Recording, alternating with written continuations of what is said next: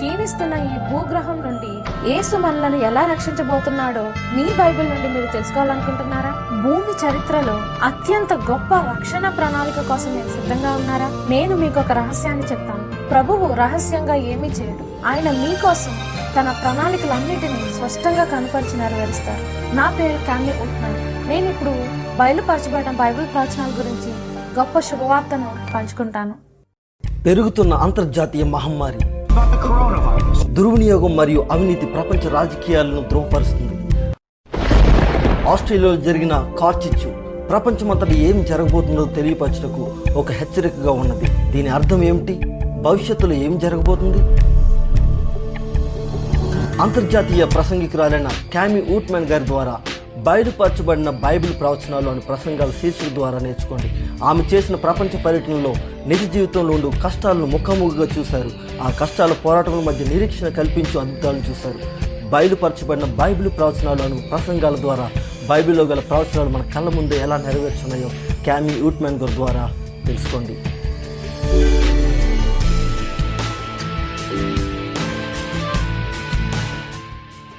మనం ఇప్పటికే ఎనిమిది ప్రసంగాలు కలిసి నేర్చుకున్నాం అనేది ఆశ్చర్యాన్ని కలిగిస్తుంది కదూ?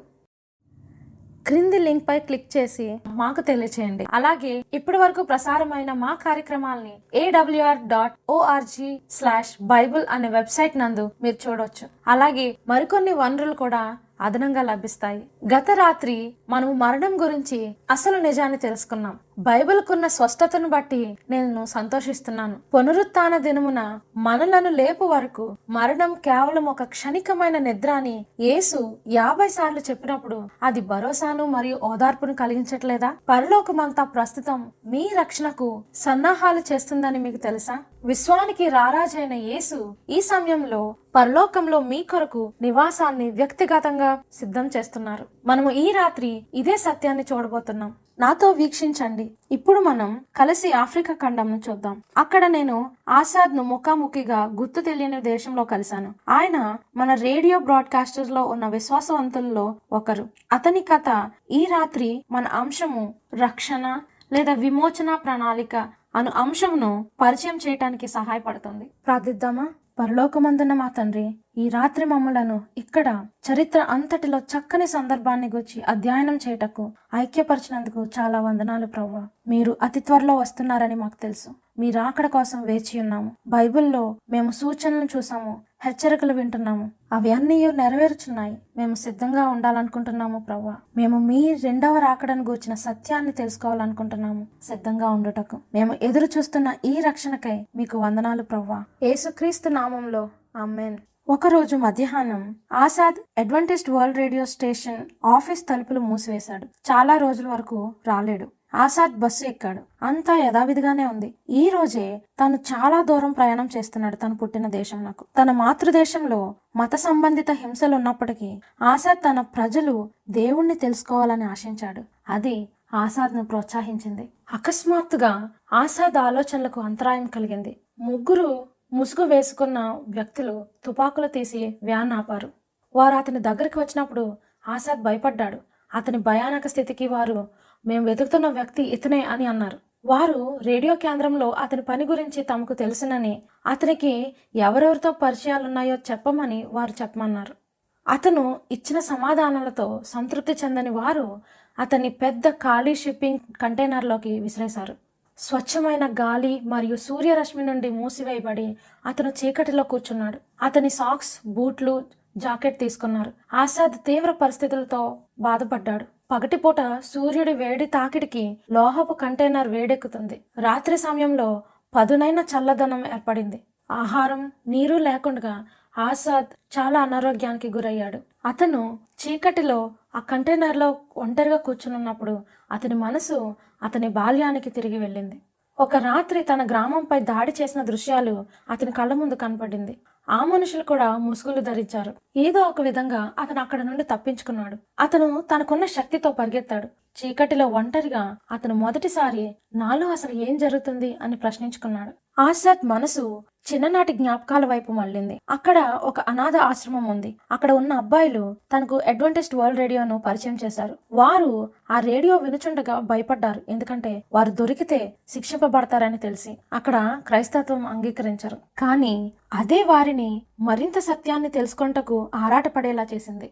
ఒకరోజు ఆ అనాథాశ్రమంలో డైరెక్టర్ అతన్ని ఆఫీస్కు పిలిచారు. ఆసాద్ ఇప్పుడు పెద్దవాడు అయ్యాడని ఇక ఆ అనాథాశ్రమం వదిలి వెళ్ళాలని చెప్పారు. మళ్ళీ ఇక రాలేను అని అక్కడ నుండి బయటకు వెళ్చుండగా తన మనసంతా కలవరపడింది. మరలా తనలో తాను నేను ఏమవుతాను అనుకున్నాడు. ఇప్పుడు ఒంటరిగా ఆ షిప్పింగ్ మెటల్ కంటైనర్లో కూర్చుని ఒంటరిగా ఆశ్రమం నుండి పంపేయబడ్డ అనాథగా ఏమి ప్రశ్నించుకున్నాడో అదే ప్రశ్నను గురించి ఆలోచించాడు. ఆసాద్ కళ్ళు మూసుకొని అడ్వెంటిస్ట్ వరల్డ్ రేడియోలో తనకున్న పనిని గురించి ఆలోచించాడు. ఆసాద్ తన సొంత దేశం నుండి వెళ్ళిపోయినప్పటి నుండి అడ్వెంటిస్ట్ వరల్డ్ రేడియో కార్యక్రమాలను తన సొంత భాషలో తన ఇంటి దగ్గర ఉన్న వారి కోసం ప్రసారం చేస్తున్నాడు. అక్కడ క్రైస్తత్వం నిషేధించబడింది. కానీ సువార్థికులు తీసుకువెళ్ళలేని వర్తమానంను రేడియో ద్వారా ప్రసారం చేసే అవకాశం ఉంది. ఆసాద్ ఇప్పుడు నేను చేసే రేడియో కార్యక్రమాలు ఏమవుతాయని నేను తిరిగి వెళ్ళలేకపోతే నా పనిని ఎవరు కొనసాగిస్తారు అని ఆలోచించాడు. రోజులు వారాలు గడిచిపోయాయి. ఆసాద్ కంటైనర్ నుండి విడుదల చేయబడ్డాడు.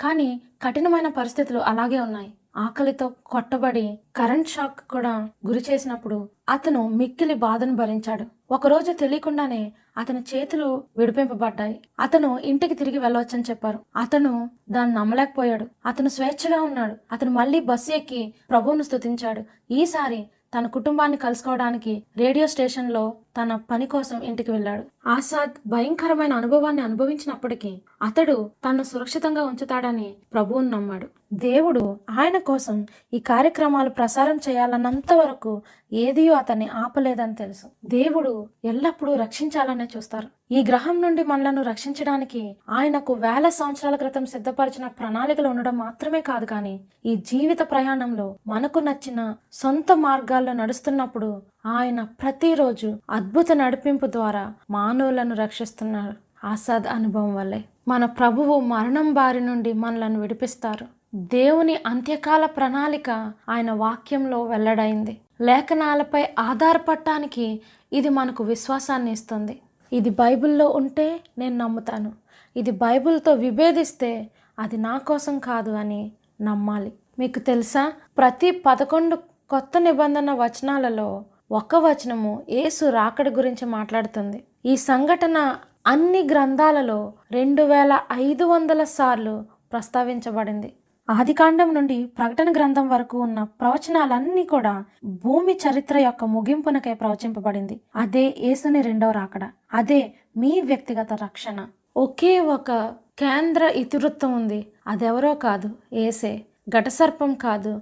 లేదా ఏడు తల్ల మృగం కాదు. ప్రకటన గ్రంథం పద్నాలుగో అధ్యాయము పద్నాలుగో వచనం ఇలా చెబుతుంది. మరియు నేను చూడగా ఇదిగో తెల్లని మేఘం కనబడెను. మనిషి కుమారుని పోలిన ఒకడు ఆ మేఘము మీద ఆసీనుడై ఉండెను. ఆయన శిరస్సు మీద సువర్ణ కిరీటమును చేతిలో వాడిగల కొడవలియు ఉండెను. ప్రకటన గ్రంథం యేసుని రాకడ చిత్రాన్ని చిత్రీకరించినప్పుడు అది ఆయన తల మీద కిరీటంతో వస్తున్నట్లు చిత్రీకరిస్తుంది. ఎందుకంటే ఆయన రాజులకు రాజుగా ప్రభువులకు ప్రభువుగా వస్తాడు. యేసు ఈ ప్రపంచంలోకి రావడాన్ని గూర్చి బైబిల్ నిశ్శబ్దంగానో లేదా రహస్యంగానో వస్తారని వివరించడం లేదని మీరు చూస్తారు.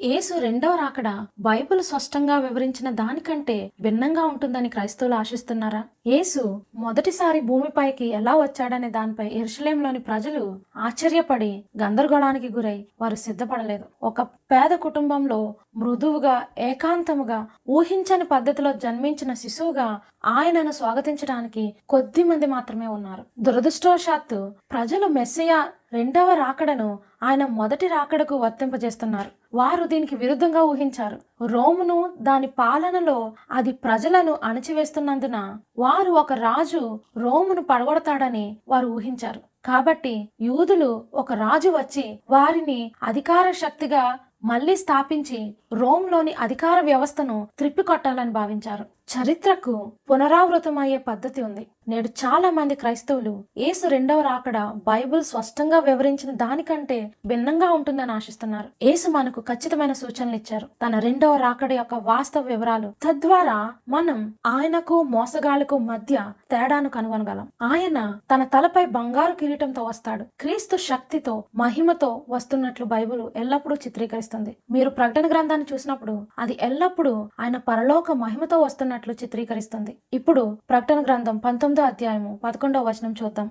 మరియు పరలోకము తెరవబడి ఉండుట చూచితిని. అప్పుడు అదిగో తెల్లని గుర్రం ఒకటి కనబడెను. దాని మీద కూర్చుండి ఉన్నవాడు నమ్మకమైన వాడును సత్యవంతుడును అను నామము గలవాడు. ఆయన నీతిని బట్టి విమర్శ చేయొచ్చు యుద్ధము జరిగించుచున్నాడు. పద్నాలుగో వచనం. పరలోకమందున్న సేనలు శుభ్రమైన తెల్లని నారబట్టలు ధరించుకొని తెల్లని గుర్రములెక్కి ఆయనను వెంబడించుచుండిరి. యేసు తెల్ల గుర్రంపై సూచనప్రాయంగా వస్తున్నట్లు బైబిల్ ఎందుకు చిత్రీకరిస్తుంది? యేసు తెల్ల గుర్రంపై స్వారీ చేస్తూ తన తలపై బంగారు కిరీటంతో వచ్చుచున్నాడు. తెల్లని గుర్రం పరిశుద్ధత విజయం మరియు గెలుపుకు గుర్తు. ఆయన జయశీలుడైన రాజుగా చిత్రీకరింపబడ్డాడు. దుష్టత్వం యొక్క శక్తులన్నిటినీ ఓడించడానికి ఆయన వస్తాడు. యేసు విజయవంతంగా జయశీలుడిగా మహిమతో తిరిగి వస్తాడు. ప్రకటన గ్రంథం పదకొండో అధ్యాయము పదిహేనో వచనము. ఈ లోక రాజ్యము మన ప్రభువు రాజ్యమును ఆయన క్రీస్తు రాజ్యము నాయను. ఆయన యుగయుగముల వరకు ఏలు నన్నెను యేసు వచ్చినప్పుడు మహా సంఘర్షణ ముగుస్తుంది. పాపము పాపులను ఇక ఉండరు. యేసు రాకడ ఒక రహస్యమైన మర్మ సంఘటన కాదు. ఆయన విశ్వమును ఏలడానికి వస్తున్నాడు. యుగ యుగములు ఆయన విమోచింపబడిన వారి చేత ఆరాధించబడటానికి స్తుతించబడటానికి వస్తాడు. రెండవ రాకడను గురించి చాలా మంది అడిగే రెండు ముఖ్యమైన ప్రశ్నలున్నాయి. మొదటిది ఏసు రెండవసారి ఎలా తిరిగి వస్తాడు? రెండవది ఆయన వచ్చినప్పుడు నేను సిద్ధంగా ఉంటానని ఎలా తెలుసుకోగలను? ఈ రెండు ప్రశ్నలకు బైబిల్ చాలా స్పష్టమైన సమాధానాలు ఇస్తుంది. దేవుని అంత్యకాల ప్రణాళిక ఆయన వాక్యంలో వెల్లడైంది.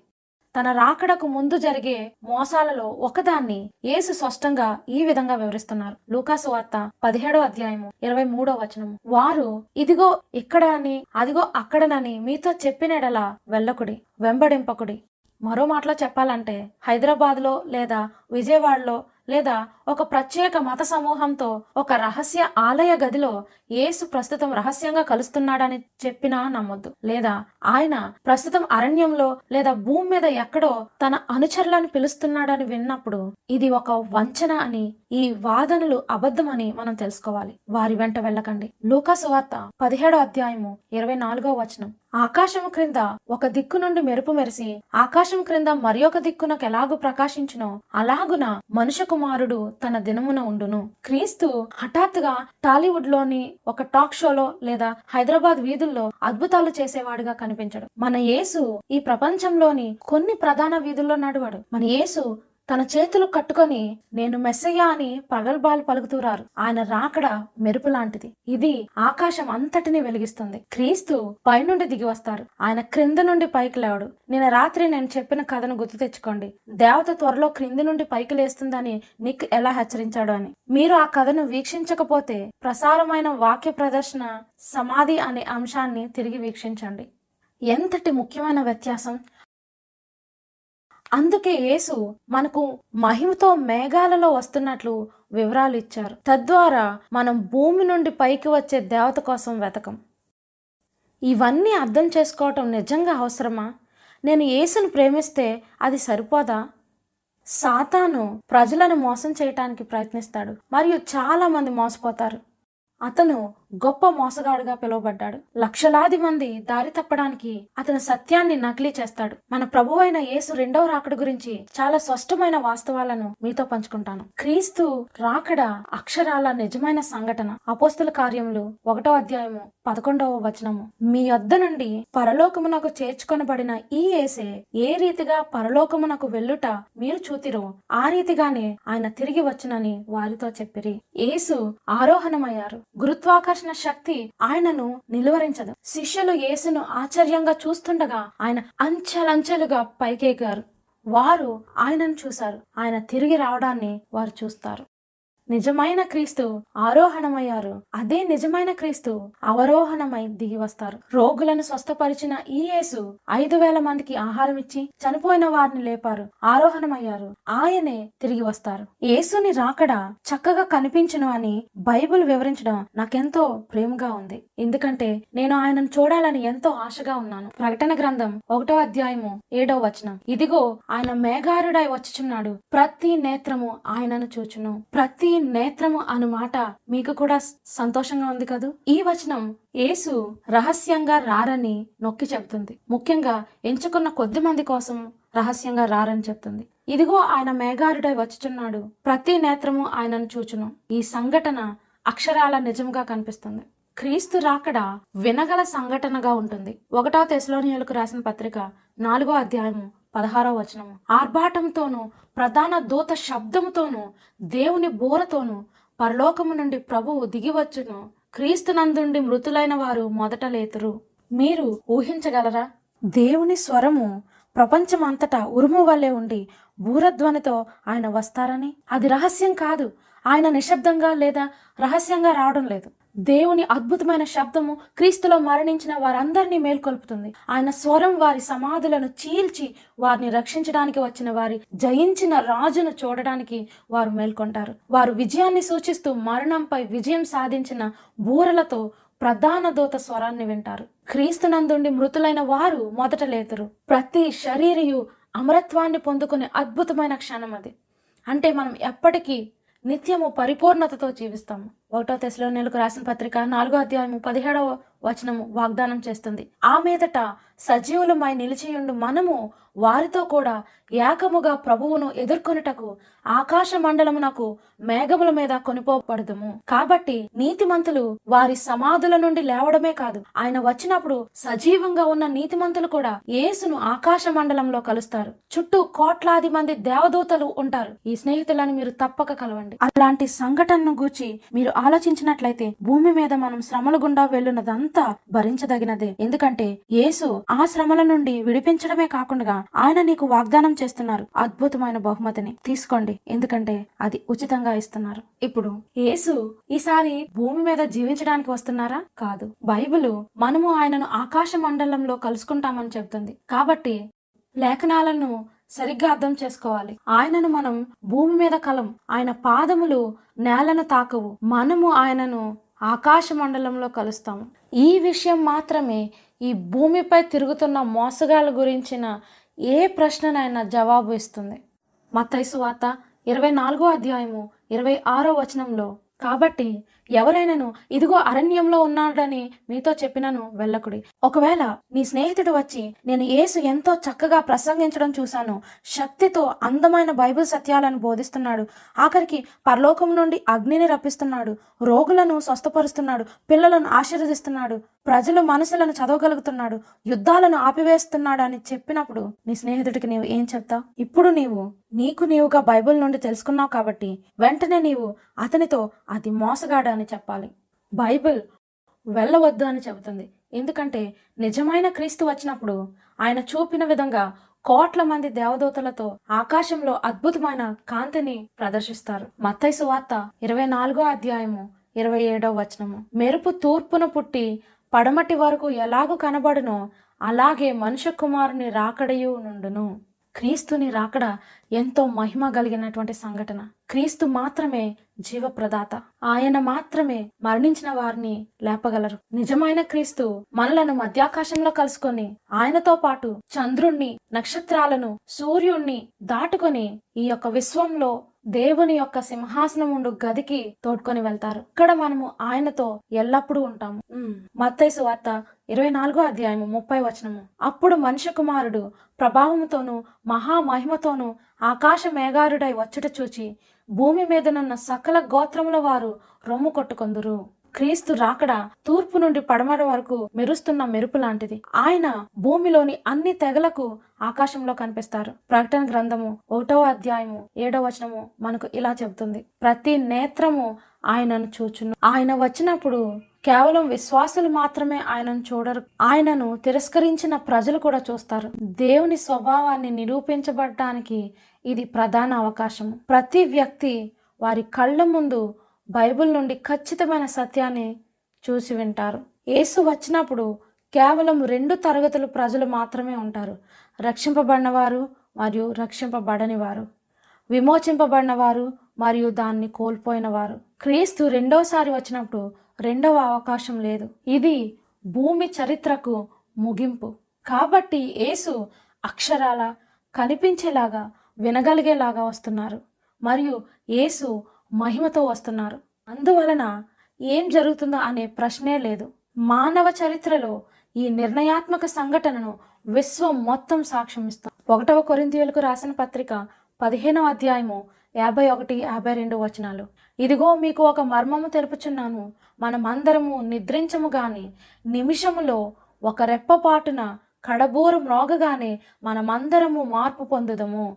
బూరం రోగును అప్పుడు మృతులు అక్షయలుగా లేపబడుదురు. మనము మార్పు పొందదు దేవుని మహిమతో భూమి ప్రకాశించడాన్ని మీరు ఊహించగలరా? నేల కంపిస్తోంది. భవనాలు వణుకుతాయి.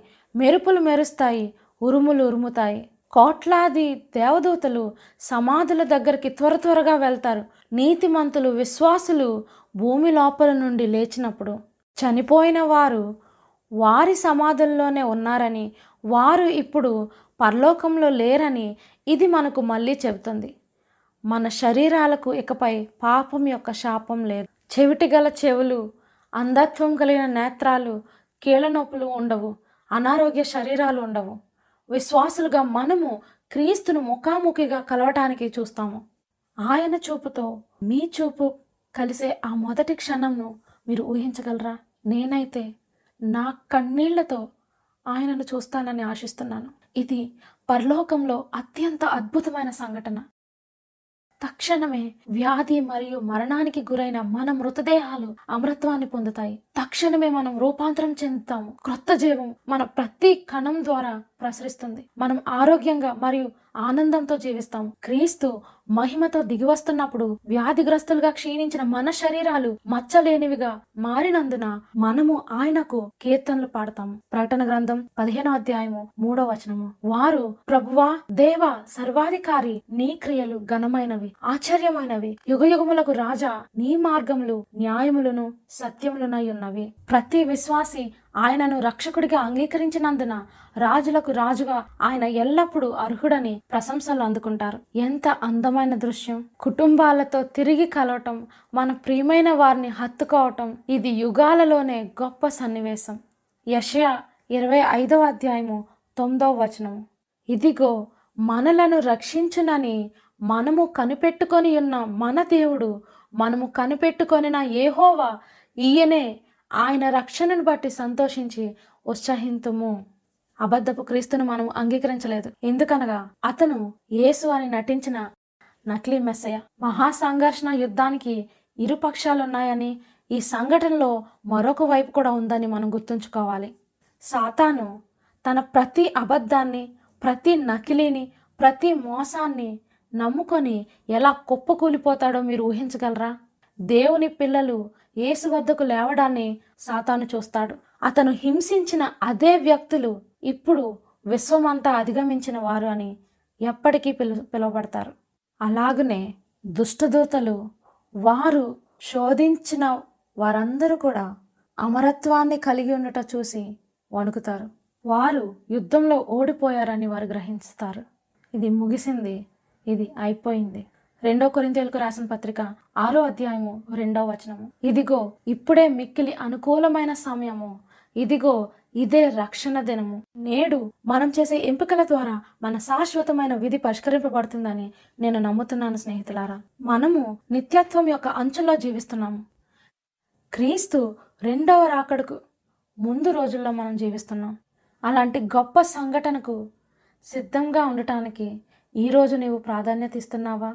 ఆయన రాకడలో సంభవించు ఏడు బైబిల్ సత్యాలను చూద్దాం. మొదటిది అద్భుతమైన భూకంప తిరుగుబాట్లు ఉంటాయి. పర్వతాలు మరియు ద్వీపాలు అదృశ్యమవుతాయి. మహా గొప్ప భూకంపాలు ఈ భూమిని వణికిస్తాయి. ప్రకటన గ్రంథం ఆరో అధ్యాయము పద్నాలుగవ వచనంలో చూపబడిన రీతిగా. మరియు ఆకాశ మండలము చుట్టబడిన గ్రంథము వలనై తొలగిపోయెను. ప్రతి కొండయు ప్రతి ద్వీపమును వాటి వాటి స్థానములు తప్పెను. రెండవది మరణించిన నీతిమంతులు లేపబడతారు. పౌలు ఒకటో తెశలోనియలకు రాసిన పత్రిక నాలుగో అధ్యాయం పదహారో వచనంలో మనకు చెప్తున్నారు.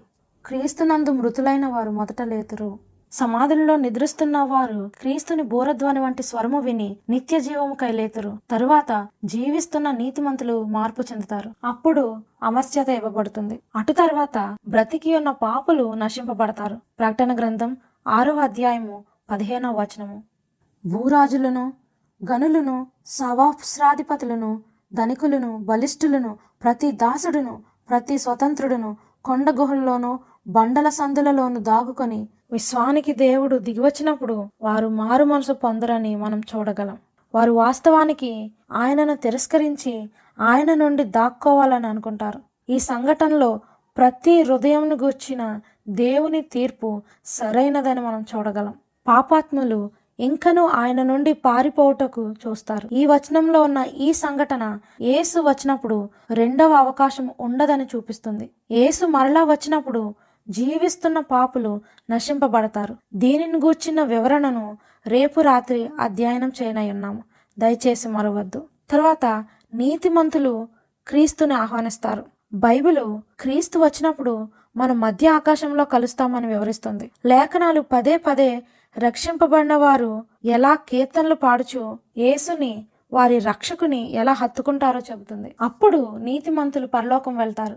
హలెలూయా ఇప్పుడు బైబిల్ను అపార్థం చేసుకున్న ప్రముఖమైన అంశాలను చూద్దాం. బైబిలు క్రీస్తుని రాకడ దొంగ వలె వస్తుంది అని చెబుతుంది. దాని గురించి కొన్ని వచనాలు చదువుదాం.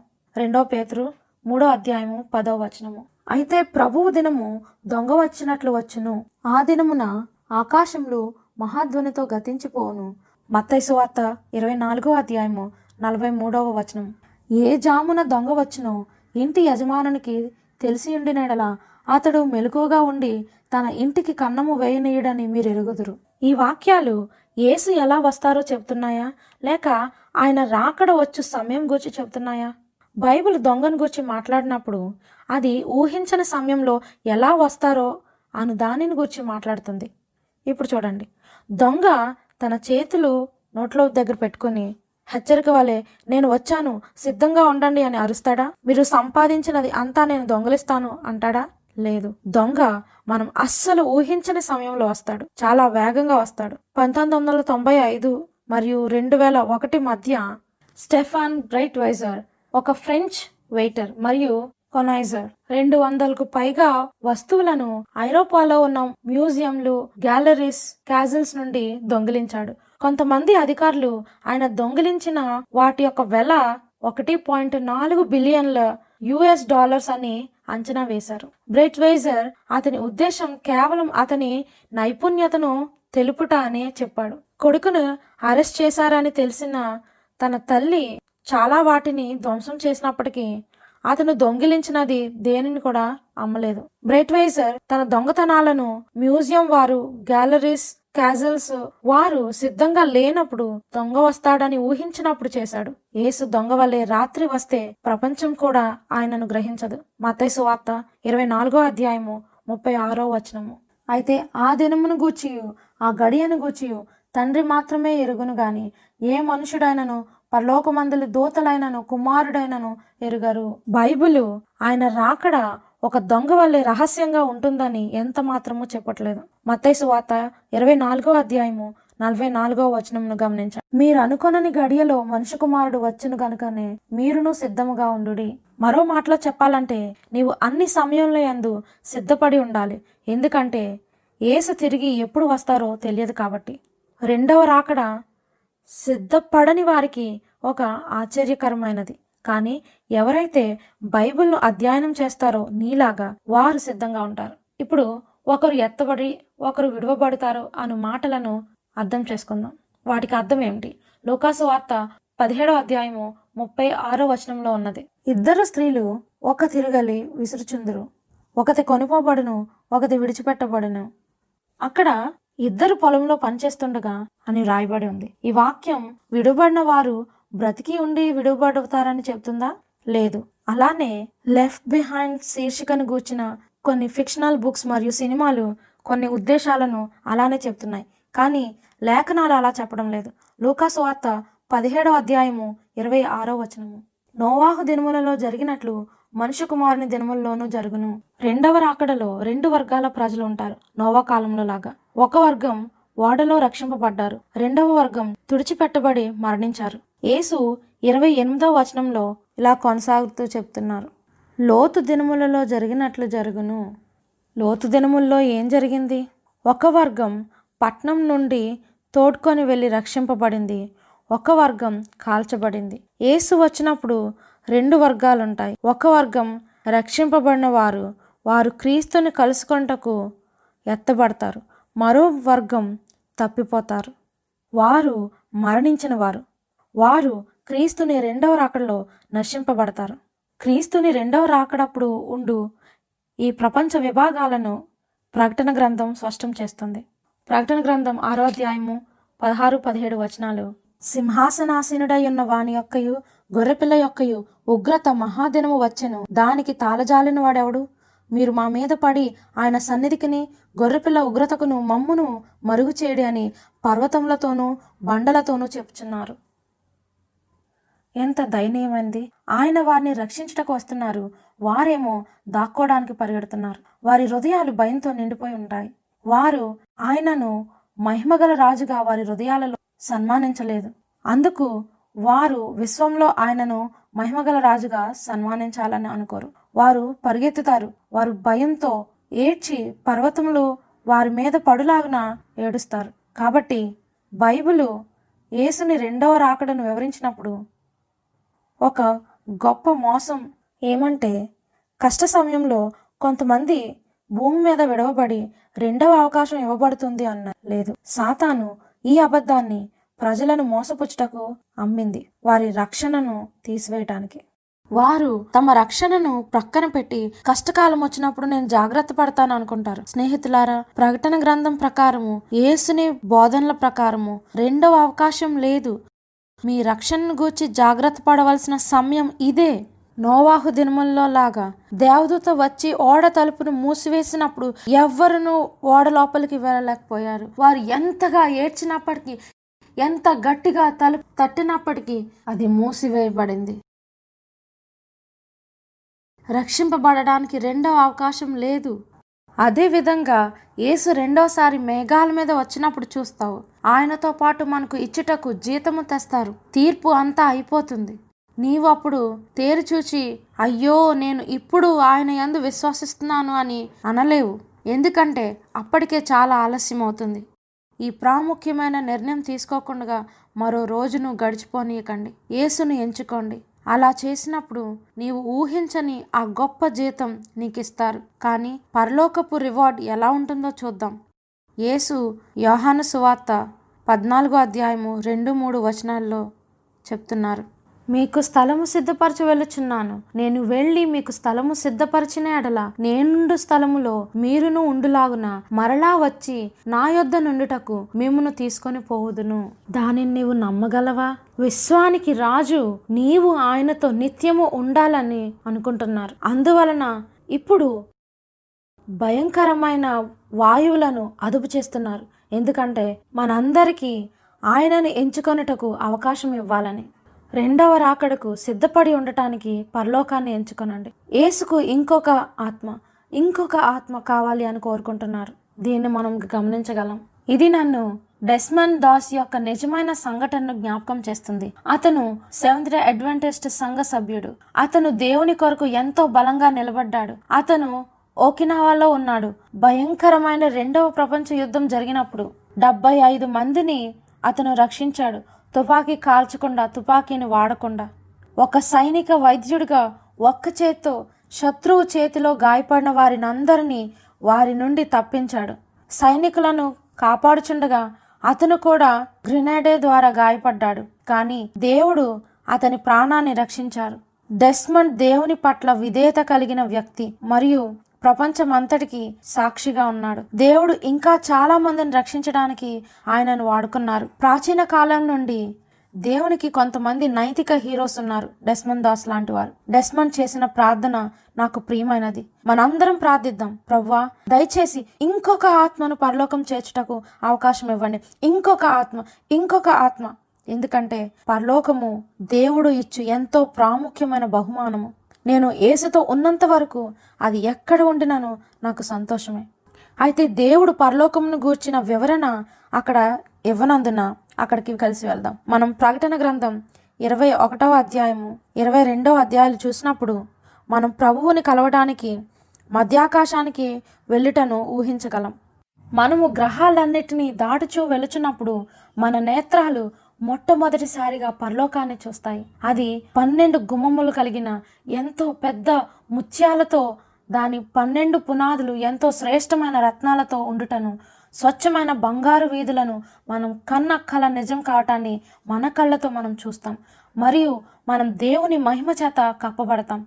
వాక్యాలు సూర్యుడు కానీ చంద్రుడు కానీ అవసరం లేకుండా దేవుడు ఉన్న చోట ఒక గొప్ప అగ్ని వలె ఎంతో కాంతివంతంగా ఉంటుందని చెప్తున్నాయి. తర్వాత మనం జీవజల నది దగ్గరకు పరిగెడతాం. అది దేవుని సింహాసనం నుండి పొర్లిపారుతుంది. ఎందుకంటే మనం అమర్షతను పొందుకున్న దగ్గర మనం ఒక చెట్టు పండ్లను భుజిస్తాం.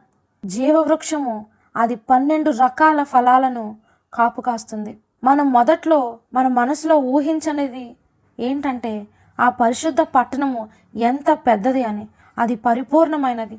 ప్రతి గోడ మూడు వందల డెబ్బై ఐదు మైళ్ళు ఉండి అందులో అందరూ పట్టేంతగా ఉంటుంది. దేవుడు ఎంతో అందంగా ప్రతి దానిని సిద్ధం చేశారు. మన అందమైన అమర్చత కలిగిన నూతన శరీరాల వలె పరిపూర్ణమైన శరీరము ఎముకలతోనూ మన సృష్టికర్త మన యజమాని మన రాజైన యేసు వలనే. రోజులు గడుస్తుండగా మనకు మరింత స్పష్టమయ్యేది ఏమంటే అక్కడ ఇక ఎంత మాత్రము దుఃఖమైనను కన్నీళ్ళైనను ఉండవు అని. మనలో ఉన్న సంతోషంతో నిండిపోతాం. మన చుట్టూ ఉన్న ఇతర సహోదరులతో సంతోషాన్ని పంచుకుంటాం. అందరం ఒకరి ప్రక్కన మరొకరు ఉండి కలిసి మన సృష్టికర్తను రక్షకుని స్థుతిస్తాము. ఓ స్నేహితులారా దీన్ని కేవలం ఆలోచిస్తున్నారా? ఇప్పుడు ఇది నమ్మిక చేయటం కాదు. కలిసి కొన్ని లేఖనాలను చూద్దాం. అప్పుడు ఈ అందమైన వాగ్దానాలను పొందవచ్చు. పరలోకమును గూర్చిన వర్ణన మీ బైబిల్లోనే ఉంది. లేఖనాలను చూద్దాం. నిజంగా పెద్ద రత్నాలు ఉన్నాయా పరలోకంలో? దీనిని ప్రకటన ఇరవై ఒకటవ అధ్యాయము ఇరవై ఒకటవ వచనంలో చూడగలం. దాని పన్నెండు గుమ్మములు పన్నెండు ముత్యములు. ఒక్కొక్క గుమ్మము ఒక్కొక్క ముత్యముతో కట్టబడి ఉన్నది. పట్టణపు రాజవీధి శుద్ధ సువర్ణమయమై స్వచ్ఛమైన స్ఫటికమును పోలి ఉన్నది. ముత్యాలు శ్రమల యొక్క ప్రతిఫలం అని మీకు తెలుసా? ఒక చిన్న ఇరిటెంట్ ఆయిస్టర్ షెల్స్లోకి వెళ్ళి ఎంతో శ్రమ పడుతుంది. అప్పుడు అది మెరిసే ముత్యముగా రూపాంతరం చెందుతుంది. గుమ్మములు ముత్యాలతో చేయబడ్డాయి. నీ ప్రవేశమునకు నా ప్రవేశమునకు దేవుడైన క్రీస్తు వ్యక్తిగతంగా శ్రమపడ్డారు. శ్రమ అంతటిని ఆయన మాత్రమే మోసారు ప్రకటన గ్రంథం ఇరవై ఒకటవ అధ్యాయము పంతొమ్మిదవ వచనము. ఆ పట్టణపు ప్రాకారపు పునాదులు అమూల్యమైన నానావిధ రత్నములతో అలంకరింపబడి ఉండెను. మొదటి పునాది సూర్యకాంతపు రాయి రెండవది నీలము మూడవది యమునారాయి నాలుగవది పచ్చ. ఇరవై వచనం. ఐదవది వైడూర్యము ఆరవది కెంపు ఏడవది సువర్ణరత్నము ఎనిమిదవది గోమేదికము తొమ్మిదవది పుష్యరాగము పదివది సువర్ణ సునీయము పదకొండవది పద్మరాగము పన్నెండవది సుగంధము. వావ్! దేవుడు ఆ పట్టణాన్ని కట్టుటకు శ్రేష్టమైన రత్నాలను మాత్రమే వాడారు. వీటిని మీరు ఒక వరుస క్రమంగా ఒకదాని మీద ఒకటి వేయాలంటే అది అందమైన వర్షధనస్సులాగా ఉంటుంది. మన సృష్టికర్త ఎంతో నైపుణ్యత కలవారు కదూ? వాగ్దానపు వర్షధనస్సు పరిశుద్ధ పట్టణపు పునాది. ప్రకటన గ్రంథం ఇరవై రెండవ అధ్యాయము ఐదవ వచనం. రాత్రి ఇకెన్నడూ ఉండదు.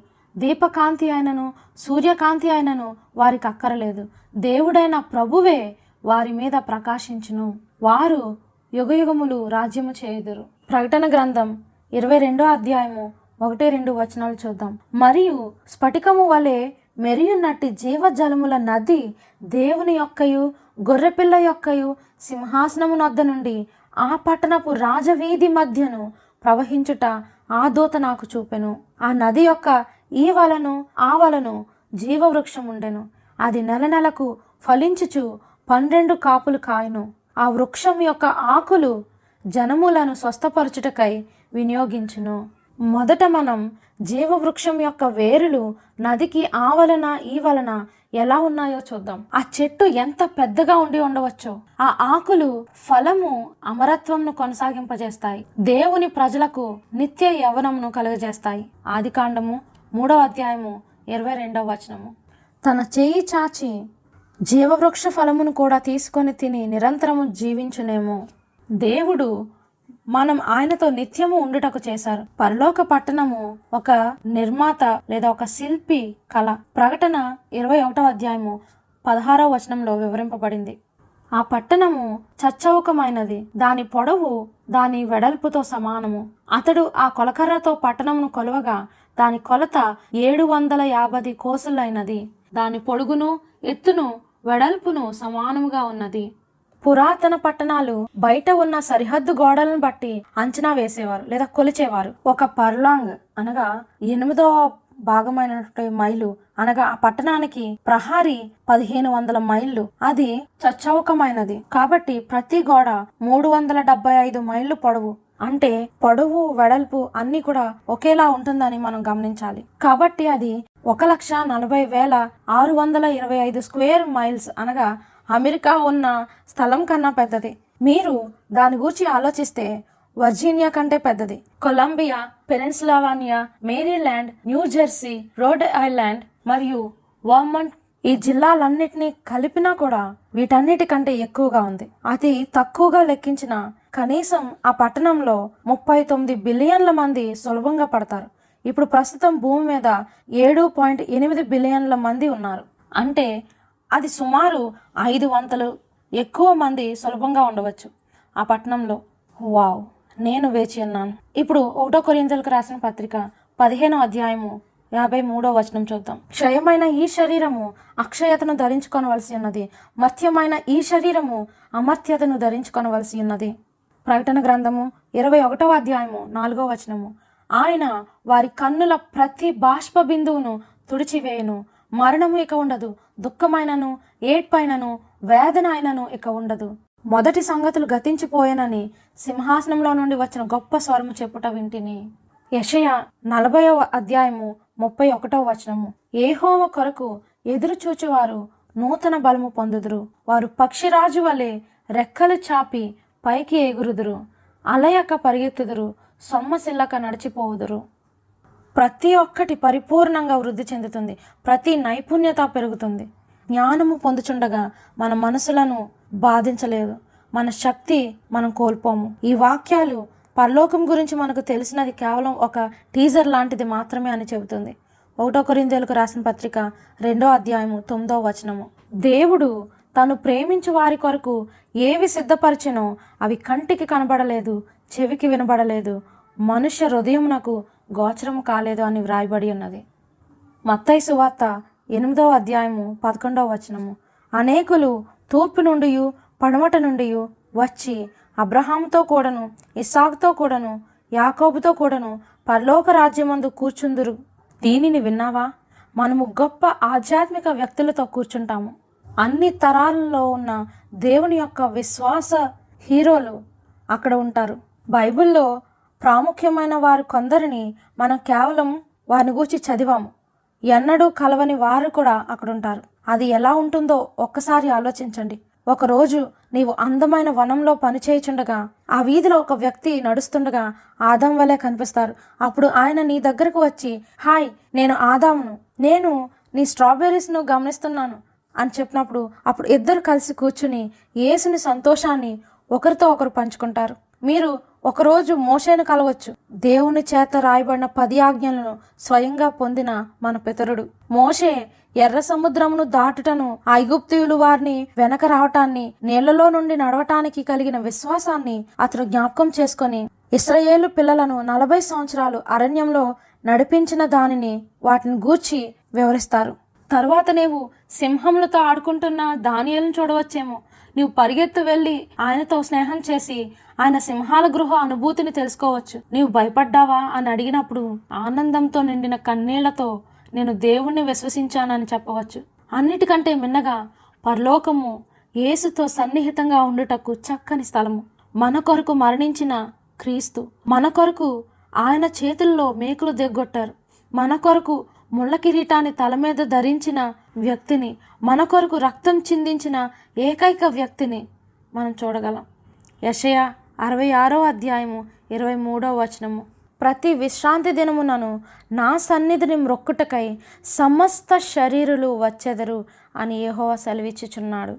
నేను వ్యక్తిగతంగా నీ నోటి నుండి ఈ మాటలు వినటానికి ఎదురు చూస్తున్నాను స్నేహిత. ఒకరోజు నీవు ఆ పరలోకపు ఆలయంలో నుండి బయటకు వస్తున్నప్పుడు యేసు నీ ముందుండి నీవు ఎన్నడూ చూడని అందమైన చిరునవ్వుతో నవ్వి నిన్ను చూసి ఆయన చేతులు చాచి నీ చెయ్యి పట్టుకొని నేను నీతో నడవాలని తలుస్తున్నాను. నీవు అని అన్నప్పుడు నీవు ఎగురుచున్న పైరు దగ్గర నడవచ్చు.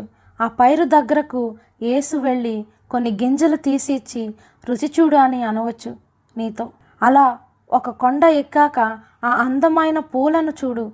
అవి ఎంతో అందంగా ఉన్నాయి కదూ. విశ్వంలో ఇలాంటి అందమైన పూలు మరి ఏవియూ లేవు. ఈ ఊదా రంగు రాణి క- రంగు ఎరుపు నీలం రంగులు చూడు. ఇలాంటి పొలము ఎక్కడా లేదు. ఈ యొక్క పూల గుత్తెను నీకోసం చేశాను. నేను ఈ కొండ అంతటా వాటితో నింపాను. అప్పుడు అకస్మాత్తుగా దేవదూతలు పాడుటను నువ్వు వినినప్పుడు యేసు నీ పాట పాడుచున్నారు అని అనవచ్చు. నీవు నాకు చాలా విలువగల శ్రేష్టమైన దానివి. నేను నిన్ను రక్షించుటకు బాధను వేదనను ఆ శిలువ మీద పడ్డాను. ఆయన నీ భుజములపై ఆయన చేయి వేసి నాకు నీలాంటి వారు వేరెవరూ లేరు. ఈ విశ్వం అంతటిలో ఎవరూ లేరు. నేను మీ అందరినీ ప్రత్యేకంగా తయారు చేశాను. నీవు నా సొత్తు. నీవు ప్రత్యేకంగా మరియు నీలాంటి వారు మరొకరు ఎవ్వరూ లేరు. నీ స్థానంలో ఇంకొకరిని బదిలీ చేయలేను అని అనవచ్చు.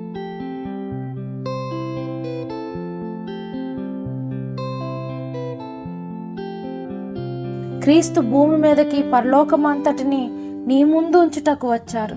దేవుని రక్షణ నీవు గ్రహించిన దానికన్నా మరింత అద్భుతమైనది. నీ కొరకు ఉన్న ఆయన ప్రణాళికలు నీవు ఊహించలేనివి. నిన్ను ఏదైనా లేక ఎవరైనా క్రీస్తుని రాకడకు సిద్ధపడకుండా అడ్డుపడుతున్నాయా? ఇప్పటి నుండే నీవు ఆయనతో పరలోకంలో ఉండటకు ఏసయ్య నీ కొరకు సిద్ధపరుస్తున్నారు. ఆయన నీతో నిత్యము ఉండాలని ఆశిస్తున్నారు. ఆయనతో నిత్యము ఉండాలన్నది నీ కోరిక.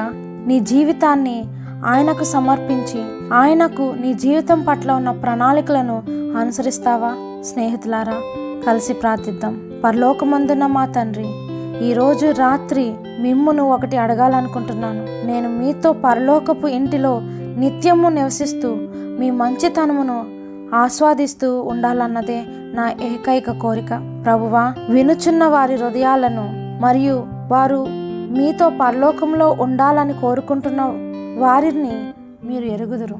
ప్రతిరోజు మీకు దగ్గర చేయు తీర్మానాలను తీసుకొనుటకు సహాయం చేయండి. యేసు శ్రేష్టమైన శక్తివంతమైన నామమున ప్రార్థిస్తున్నాము తండ్రి. ఆమెన్.